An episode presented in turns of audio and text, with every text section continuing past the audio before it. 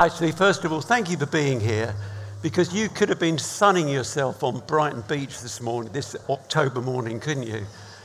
Wonderfully warm. Um, but thank you for being here. Now, it occurred to me this week uh, that some of you, some of you might be curious about this sylph-like frame. now, when I say some of you, I mean I mean one or two of you. I mean possibly only one, but one's enough. Might be curious about this sylph-like frame, how this slender form is maintained.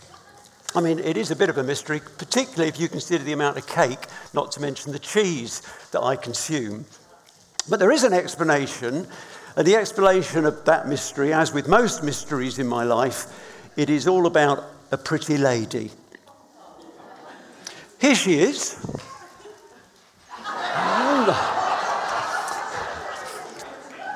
Now, this is Bailey, who with me needs a run every morning. And we go off to the woods and the fields near our home, and well, we run, but I need to share with you something really weird happens.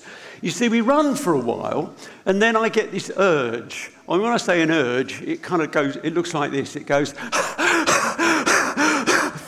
I get the urge to stop running and to walk. But that's when something really weird happens, which is that if I'm kind of walking through the woods and then come out into a field and there's somebody in the field who might see me, my body sort of takes over and it starts running again. I mean, when I say, I mean, I don't mean jogging, I mean, you know, running. I mean, we're talking chariots of fire here.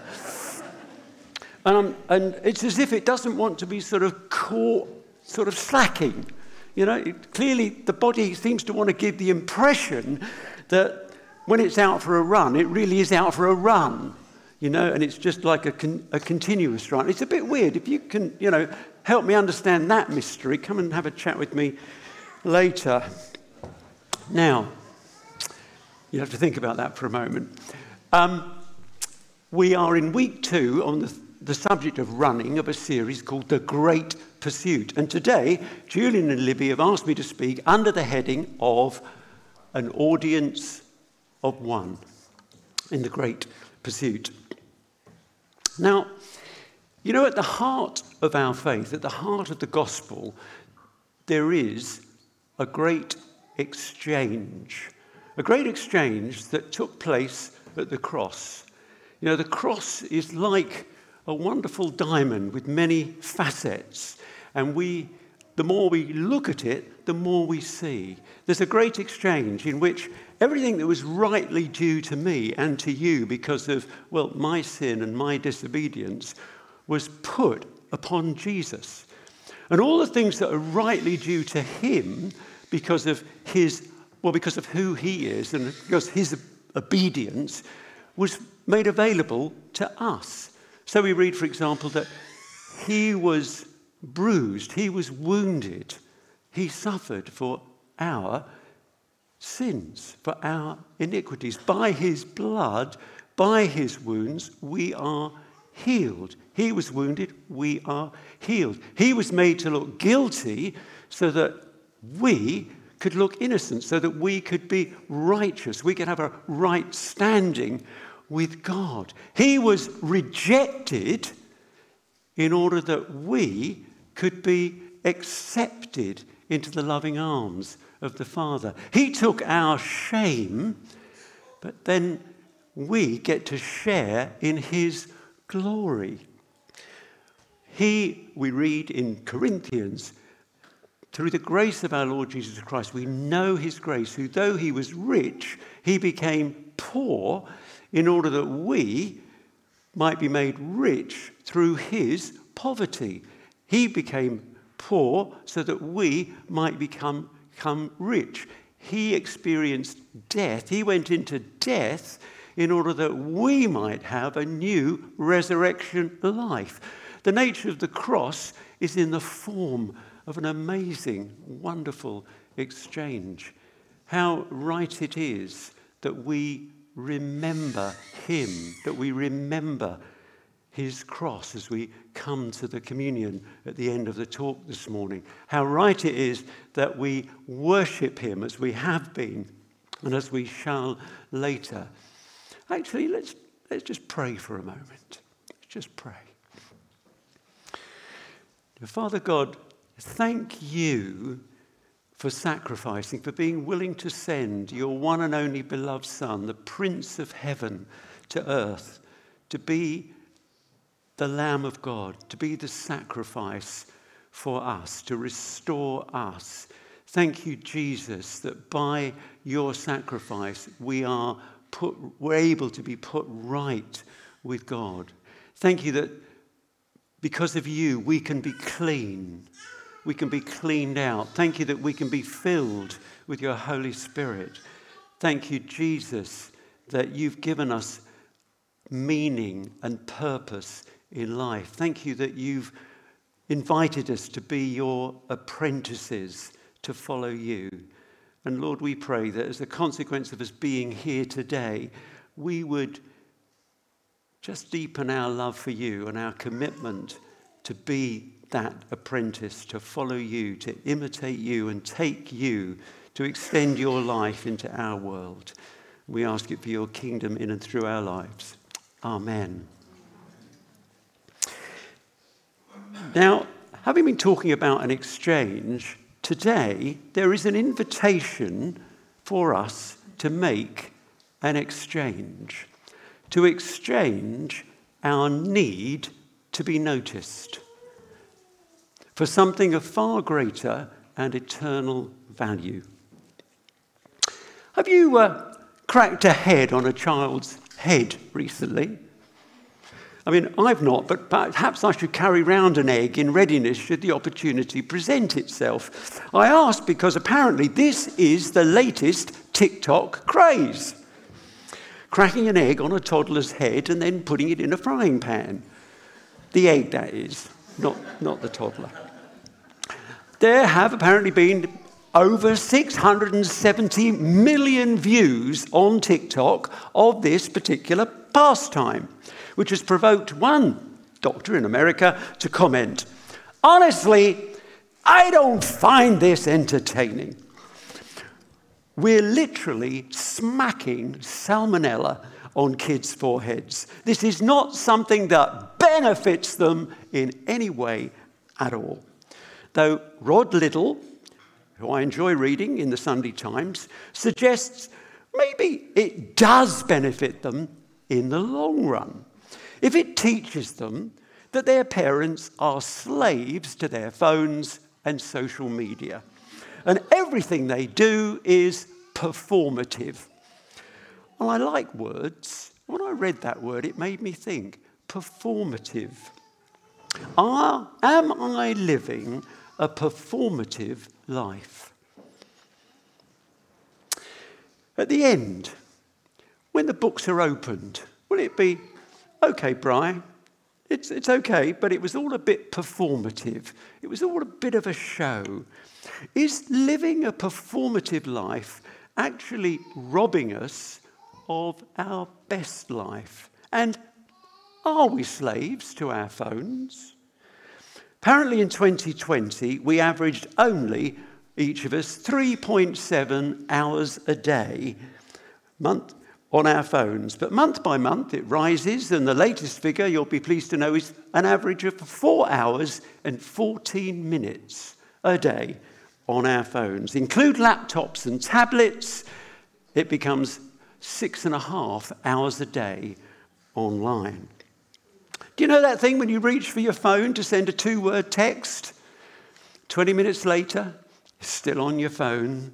I see a few smiles of recognition around the room. You know, do you know the most wonderful, sorry, the most powerful controlling development on, a, on the smartphone? It was the invention, the development of the bottomless window. And do you know the man who developed that bit of technology won't allow his children to have a smartphone? Wise man. How often do we unintentionally unconsciously surrender wads of our time to our phones, to YouTube, TikTok, Reels, little recordings that pander to a short attention span. And go to a concert, a gallery, a sports event, even a walk in the country. And what do you see? You see people with their phones held high, not focused on enjoying the experience they're, that they're in, but filming it so they can show it off to their group of real or imaginary friends on social media. I was here, you were not. Aren't I living the best life? No generation before us has had such an opportunity to draw attention to ourselves and to fritter away our time on triviality. Is it possible that I, we, need to take stock of how much time we are giving to these things and whether in our Christian lives we are being entertained into impotence. Some of you are like me, old enough to remember David Wilkerson and the cross and the switchblade and uh, Run Baby Run. Few nods. That all began, if you read the beginning of The Cross and the Switchblade, because David Wilkerson decided not to watch two hours of television each evening, but to go and do something in service to Jesus. Now, don't get me wrong, Facebook's a wonderful thing, and other social media platforms are available.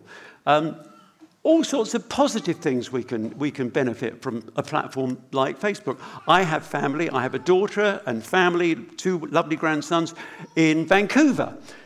And my daughter and husband are very conscious that they have taken themselves about 14 years ago to go and live in another country, and they are conscious of sharing their life with us. And one of the ways they do that is via Facebook. And it's wonderful. We really appreciate that. And there's lots of other positive things about it. But when we post on something like Facebook, other social media platforms are available. Who is it for? What's our motive? If it's to say, I'm on holiday somewhere absolutely fabulous, uh, or I'm out, out, having a great time, is it, you know, don't I look successful? Don't I look important? Aren't I living the best life? If that's what I'm doing, what am I doing? I'm performing. I'm living a performative life. And how do I know if I'm performing? Well, I'm looking for applause. I'm looking for a clap, a like. And every little like gives me a dopamine hit. Am I telling a story when I post on social media, telling someone something they actually want to know about or will be genuinely interested in? Or am I just ego stroking? Am I informing or am I performing? There's this great lie that we so easily buy into that our happiness will come from being what others think we ought to be. That living up to other people's expectations will somehow keep us safe and make us happy. It's a big lie. It really won't. Our need to be noticed didn't begin with social media. Anything we do with a whiff of, I hope someone's seeing this, is all part of a performative life. Sidebar. When I stand at the front or in the middle or at the back and raise my hands in worship, what's going on? Am I thinking, do I look spiritual? When I sing a beautiful harmony in the, in the worship, is my thought, I hope someone's hearing this because I think it sounds great. Who is it for? Who is it for. Not that I would want you to become inhibited in worship. I mean, let's face it, we're British, we're inhibited enough. We don't need any help with that. But, you know, when we read about the account of King David bringing the Ark of the Covenant down to Jerusalem and dancing before the Lord in his ephod, whatever that is, which upset his wife apparently. She didn't like it. And his response to her was, I will become even more undignified than this if, it, if I am freely and extravagantly worshipping the Lord my God. And I think that's recorded actually to give us an example that we should feel free in our worship of the Lord because He's worthy of our extravagant worship. But I think at the same time, we have to have a little bit of sensitivity to the people that are around us. So I will share with you that sometimes in worship, I feel I just want to dance like David. But rest assured that if I do, I'll go to the back, possibly even out to the atrium. That way I can avoid divorce.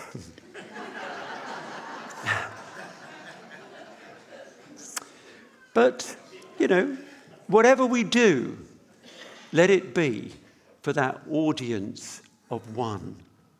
So, end of sidebar.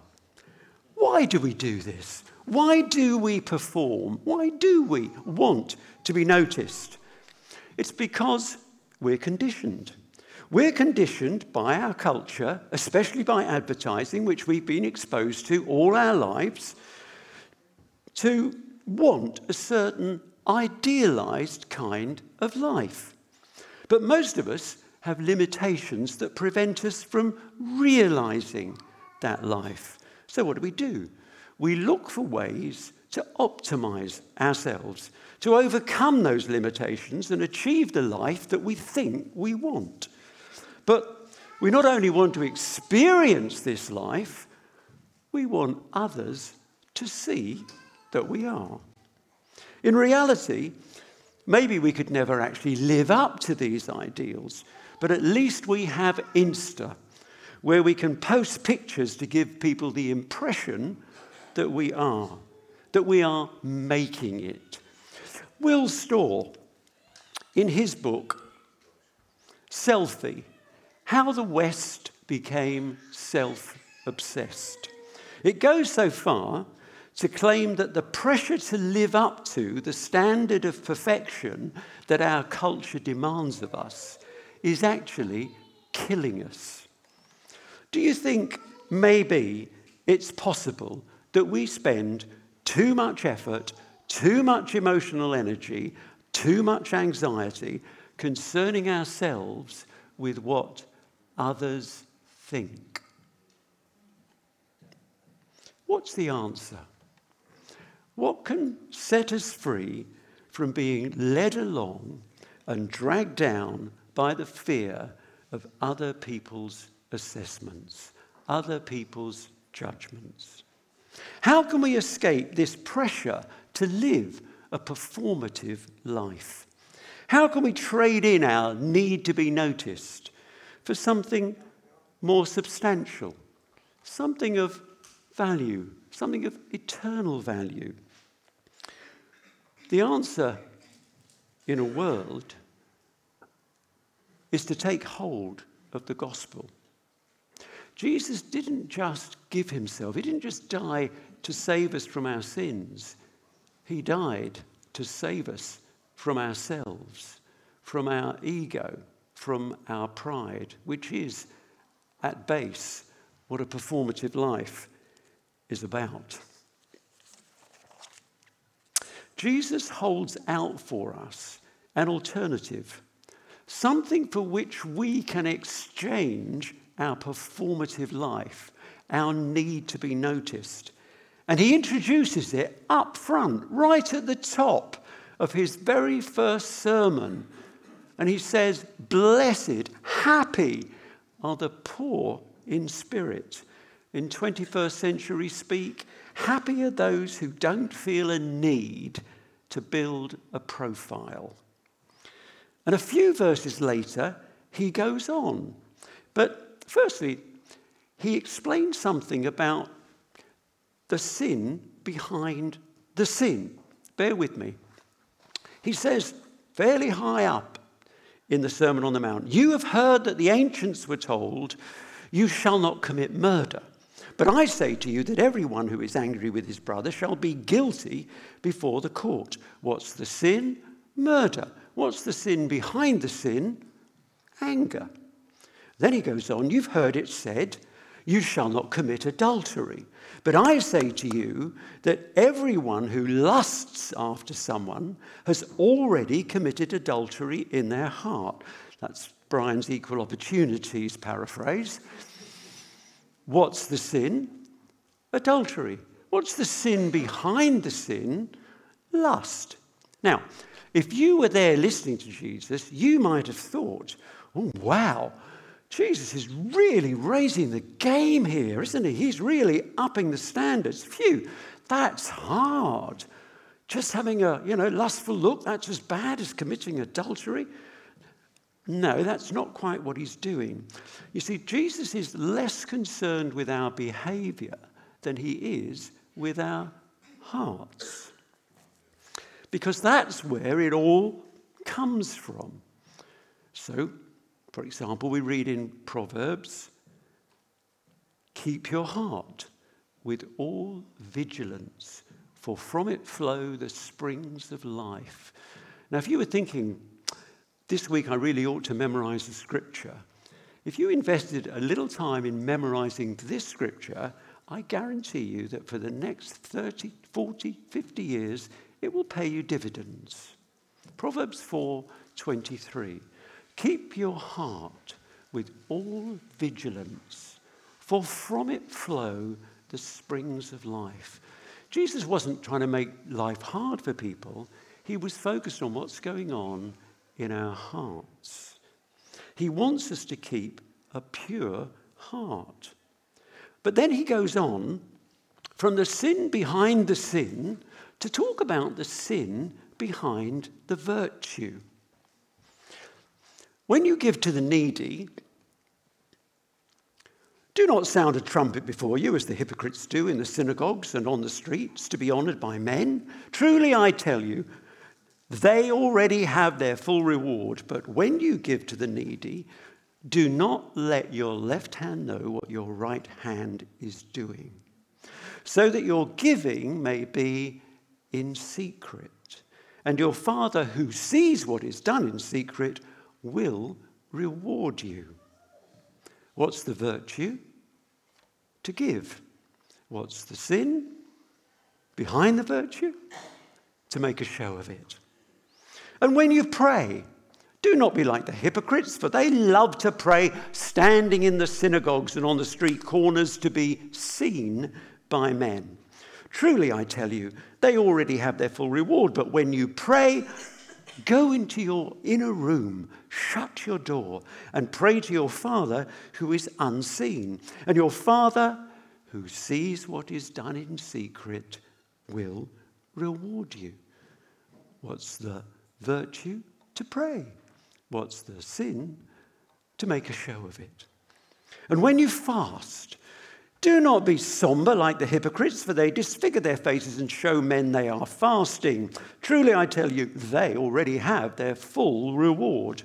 But when you fast, anoint your head and wash your face, so that your fasting will not be obvious to men, but only to your Father who is unseen. And your Father, who sees what is done in secret, will reward you. Just once or twice, Jesus makes the same point three times. And this is one of them. He's telling us something. He's telling us something really important. He's telling us something about audience. He's telling us about an audience of one and that there's a place, a secret, hidden place, and there's a reward for being there. Jesus invites us into a deeper place of being, not in a public display, but in a secret, hidden place with the Father, a place of deep intimacy. Oh, that sounds good, Brian. But how's that going to help me? Excuse me.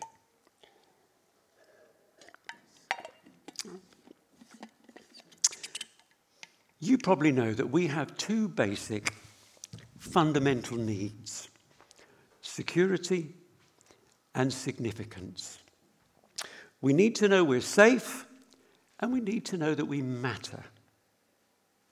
And I think, well, I know, Father God put those two needs within us because He wanted us to find them fully satisfied in Him. And finding those as we can fully met in our relationship with Him and in our position as children of God in Christ, in His family, can fully meet those needs of security and significance, to know that I am safe and that I matter. I'm a child of God. I'm a prince of heaven, as Billy Bragg, the great evangelist, would declare. How does that work? Well, let's take Paul as an example.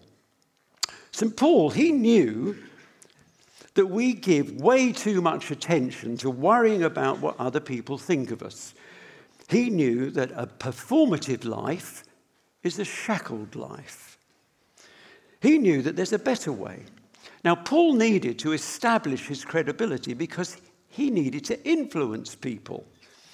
And he came in for a lot of criticism, even within the church. And if you read, for example, his letters to the church in Corinth, it's clear there was a bunch of them that didn't like him very much. They didn't think much of him. And what was his reaction? What was Paul's reaction to what the people in Corinth thought of him? He, his reaction is to write to them, I care very little if you judge me. You see, he's serving before an audience of one. And he knew that because he was a good Pharisee, he knew the Old Testament, he knew that the fear of people is a snare, it's a trap from Proverbs. Fearing people is a dangerous trap, but trusting the Lord means safety.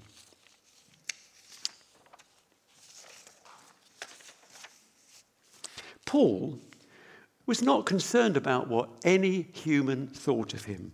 That wasn't his primary audience. He lived out his life, his service, before an audience of one. And so can we. But moving away from a performative life, a life where we seek to be noticed, to going unnoticed, does risk looking unimpressive. If we're not bigging ourselves up, maybe nobody else is either. And it may sound very unattractive, like denying ourselves. Well, there's a reason for that, because it would be denying ourselves. It would be a kind of mini death. For some, giving up a performative life might even lose opportunities for the kind of socializing or connectivity that we think our goals, our success depends upon. The offer that Jesus makes is to follow me to death. That's why Paul writes, I have been crucified with Christ.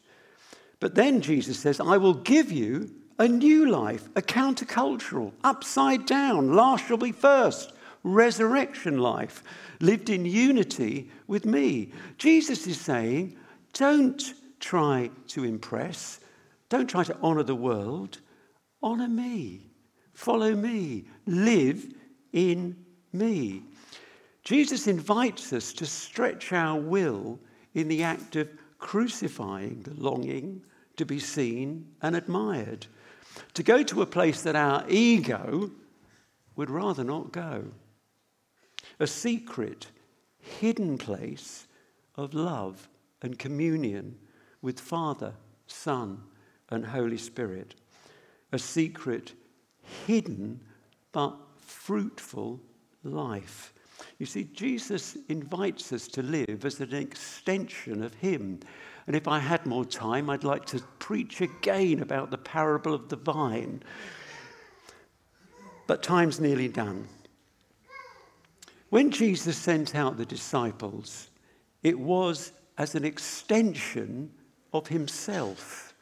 When we pray for the sick, when we give to the poor, when we make an unseen gift or an undeserved act of kindness, or when we tell someone about the forgiveness and the eternal life which Jesus offers, we are an extension of Jesus.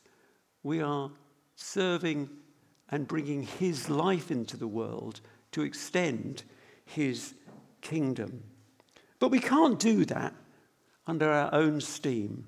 As the parable of the vine would teach us, we have to remain, we have to dwell, remain, remain, remain. Jesus says it 11 times in that parable remain, remain. We need to live our lives shared with Jesus, staying in communion, in contact, in communion with Him. To be fruitful in this new life, it's essential to pursue a secret, hidden life in and with Jesus. And we can't do that on our own. You know, all the accounts of Jesus' life are peppered with his prioritizing time. Sometimes it's still dark when Jesus gets up and goes out to spend a long time in the secret, hidden place with the Father. So, God's word to us today is will we make an exchange, a trade? Will we trade in our need to be noticed for a secret, hidden life with Jesus? Remaining in Him. What would it be like? What would it look like if we were a community of people who choose to dispense with our inhibitions and our anxieties about what other people might think of us, if we were a people who were determined to walk closely, to remain in Him, carrying His DNA, His gospel into the world, a world that desperately needs Jesus, bearing fruit before an audience of one. Thank you.